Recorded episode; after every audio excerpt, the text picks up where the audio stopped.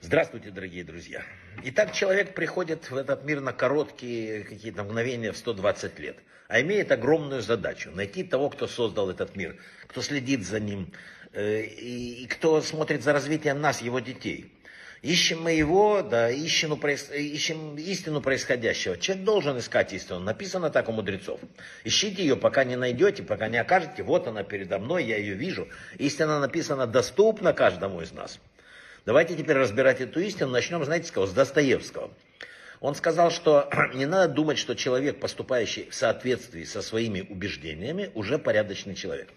Надо проверить, какие его убеждения. Откуда он взял себе все это в голове. Мы с вами сейчас путешествуем от Пейсаха к Шаводу. От выхода из Египта до дарования Торы. Все происходящее в Египте было, в общем, абсолютно справедливым. Мера за миру. Десять казней превращения воды в кровь э, за то, что египтяне не давали еврейским женщинам окунаться в Мику, э, чтобы не размножались. Да? Лягушки за то, что принуждали отлавливать разных гадов в, в реках. Что еще? Вши, э, возникшие земли за то, что заставляли работать мусорщиками квалифицированных там и так далее. Да? Но никто ничего, заметьте, не поколебало уверенности фараона в том, что э, еврейский народ отпускать нельзя.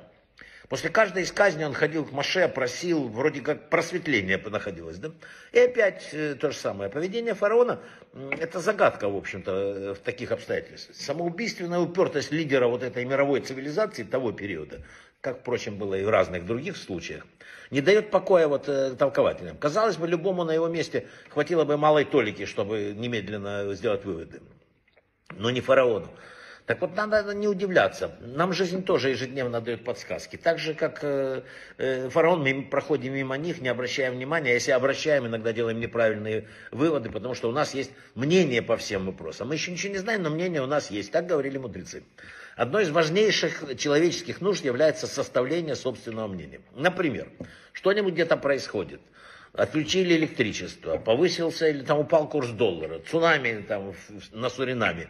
Человек чувствует, что он должен что-то об этом знать или думать, желательно что-то логичное, убедительное. Ведь мы живем в мире, где отсутствие собственного мнения иногда сравнивается с невежеством. Обратите внимание, что э, в прайм-тайм по телевизору, по радио там обсуждают актуальные события, э, и компетентные такие люди, там рас, ведущие рассказывают, э, предлагают нам готовое, разжеванное видение происходящего. Не констатацию фактов, а именно их объяснение. И подобные передачи имеют колоссальный успех. Кто-то говорит, это сказал там Петров, Иванов там или так далее. Почему? Человек устал, он пришел, ему хочется за две минутки быть в курсе дела всего, а тут раз ему и все объяснили. Сформировали собственное мнение. Фараон не был простым обывателем. Он, наоборот, создавал мнение других. Например, что там он рассказывал, там эту великую сказку о своей божественности и так далее. Фараон знал, что все в мире можно объяснить, если сильно поднапрячься. Был такой доктор э, Плюгмахер, там такой, из Института водной экологии там, Германии. И он считал, что египетская река стала кровавой. Это потому, что сделали бактерии такие-то. Да? Темнота снизошла на Египет в результате извержения, извержения вулкана э, Тера на греческом э, острове Санторина. И вот так оно было, пепел и так далее. Я видел сам своими глазами передачу BBC, когда ученый взял тазик, налил воды, взял вентилятор, сильно включил, и э, вода вот так вот разошлась немножко. Он сказал, все вот так вот и было и при раздвижении моря. Когда фараон столкнулся со странным еврейским лидером Маше, предложившим другую духовную картину мира, он с ним, конечно, не согласился. Дальше произошли казни. Вот, э, надо было их объяснять, но фараон себе уже изначально все объяснил. И тогда его замкнуло. Пусть разрушается страна, но не разрушится его мир, его великая сцена. И вот эта трагедия продолжалась с тех пор по сегодняшний день. Многое сейчас в мире происходит по такому же сценарию. Просто для того, чтобы попытаться добраться до той истины, с которой мы начали урок. Надо сверять свое мнение с теми, кто может быть знать правду. Именно поэтому есть смысл попытаться увидеть духовные корни всего происходящего, увидеть мир с другой стороны, увидеть мир со стороны духовности, пока еще есть время. Что ответит человек через 120 лет, когда предстанет перед Творцом? Чтобы скажет, что меня сбил с толку телевизор? Нам всем надо решить, кто мы такие. Если реальность для нас материальная, то значит мы материальные.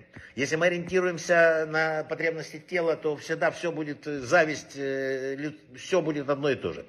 Если же мы мыслим себя существом духовным, все иначе.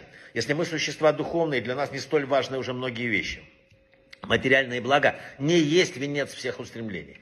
Как правило, э, элементарное там что-то там существует. Вопрос на том, насколько роскошные будут наряды, насколько там и так далее. Благословение и проклятие я предлагаю тебе, сказал Бог человеку. Смерть или жизнь? Выбери же жизнь.